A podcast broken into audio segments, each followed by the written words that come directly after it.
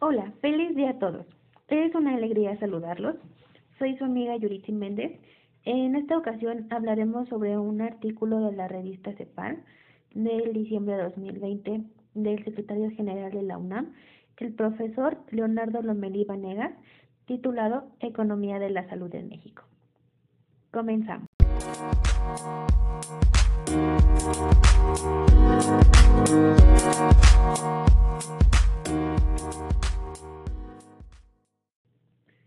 En esta ocasión, quisiera resaltar tres puntos importantes.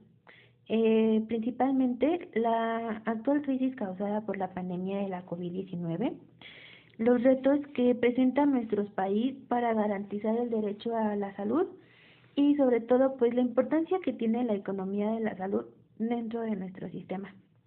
Empecemos por tener en claro el origen reciente de la economía de la salud como una rama dentro de la economía del bienestar. Dicha economía trata de analizar todas aquellas situaciones de las cuales un modelo económico competitivo falla como mecanismo ante la distribución u organización de los recursos. Tenemos bien entendido de la crisis económica en salud que lleva años afectando a nuestro país y es muy lamentable la manera en que la pandemia de la COVID-19 nos ha hecho ver la gran magnitud de lo fracturado que se encuentra nuestro sistema. Sin duda, eh, en lo personal manifiesto la importancia de las fortalezas y debilidades del sector, tanto público como privado.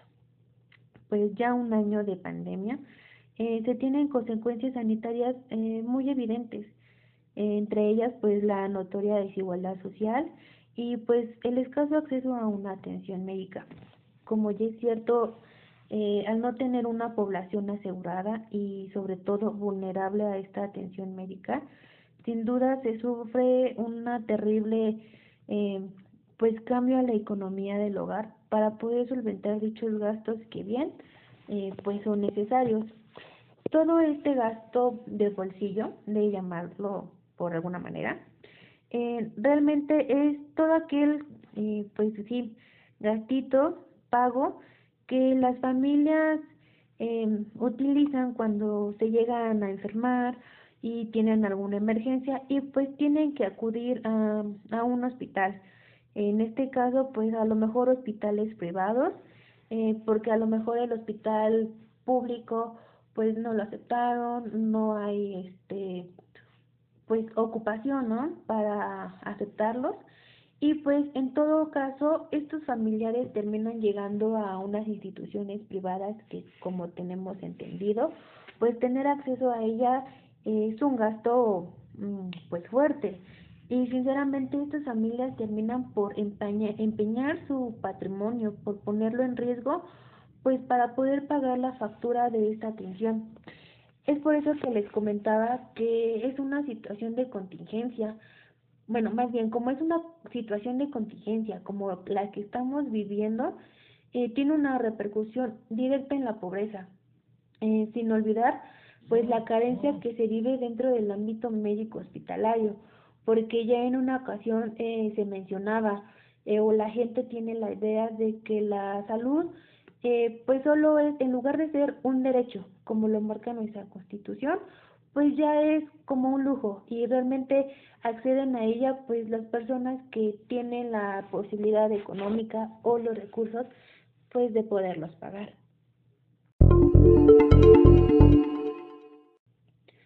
Ante todas las limitaciones de nuestros recursos financieros, tecnológicos y material de nuestro sistema de salud, es importante reconocer pues el paulatino aumento de la esperanza de vida.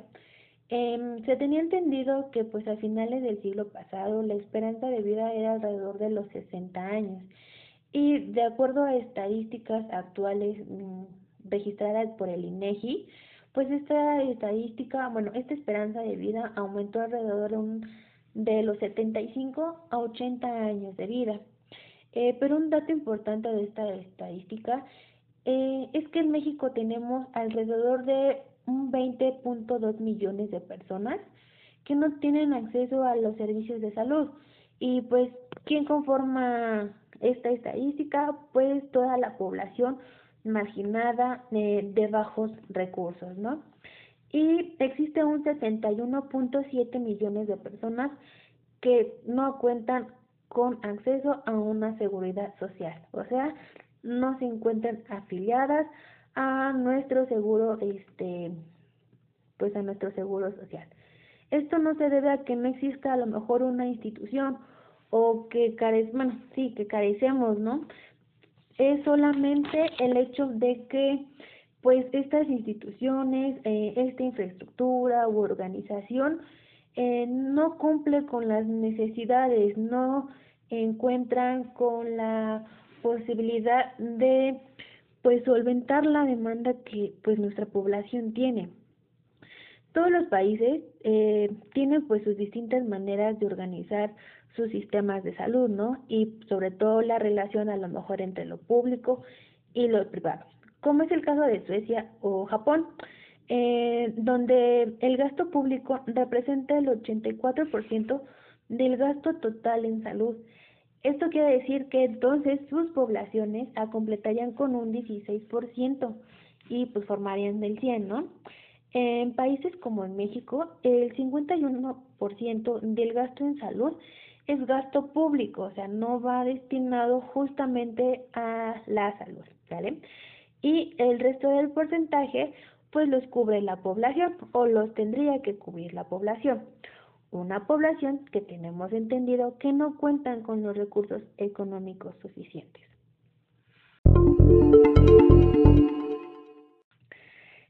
¿Cuáles son los retos que enfrenta el país ante pues esta crisis? Pues para empezar, en México tenemos todavía eh, un porcentaje muy alto de población vulnerable, sobre todo con carencias a un acceso a la salud y a la afiliación a esto. Eh, México presenta importantes rezagos materiales en financiamiento, cobertura, infraestructura sanitaria, etcétera, que hacen del acceso a la salud uno de los eh, principales predeterminantes a la pobreza y la desigualdad. Y por obvias razones, pues tenemos el reto de nuestras tendencias demográficas que demandarán un incremento en el gasto de la salud, pero esto no es eh, aseguro cuando, por ejemplo, no podamos aumentar la cobertura. Tenemos entendido pues de nuestro fenómeno de envejecimiento prematuro. Eh, en nuestro sistema de salud, llegado el momento, no nos va a asegurar que el que tengamos una población eh, asegurada o cubierta, podamos aún así resolver la demanda de una población que conforme a nuestros hábitos actuales, pues sería una población enferma. ¿vale?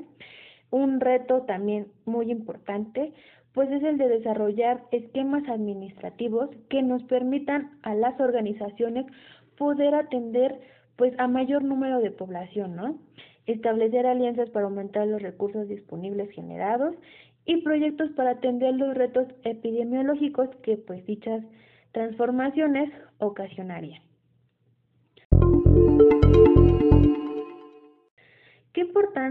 O qué tiene que ver la economía de la salud? Pues con todo esto que les acabo de contar, súper sencillo. Eh, dicha economía nos va a ayudar a generar nuevos modelos de innovación y desarrollo que permitan eh, pues una transformación de nuestro sistema de salud. Esto sin duda nos ayudará para afrontar las modificaciones derivadas de los cambios, de las disposiciones de no solo los recursos, eh, en identificar, por ejemplo, la evolución de los patrones, modelos y esquemas de enfermedades que se van generando en nuestro entorno, eh, sobre todo pues con la finalidad de obtener esquemas de atención más equitativos, eficientes y de pues gran impacto social. En conclusión, hablar de la economía de la salud significa hablar de los temas que constituyen uno de los principales pendientes de la democracia mexicana. En otras palabras, el de garantizar de manera plena e íntegra el derecho a la salud de todos los mexicanos.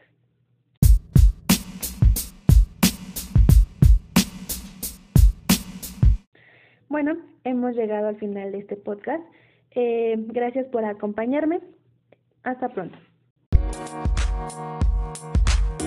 Thank you.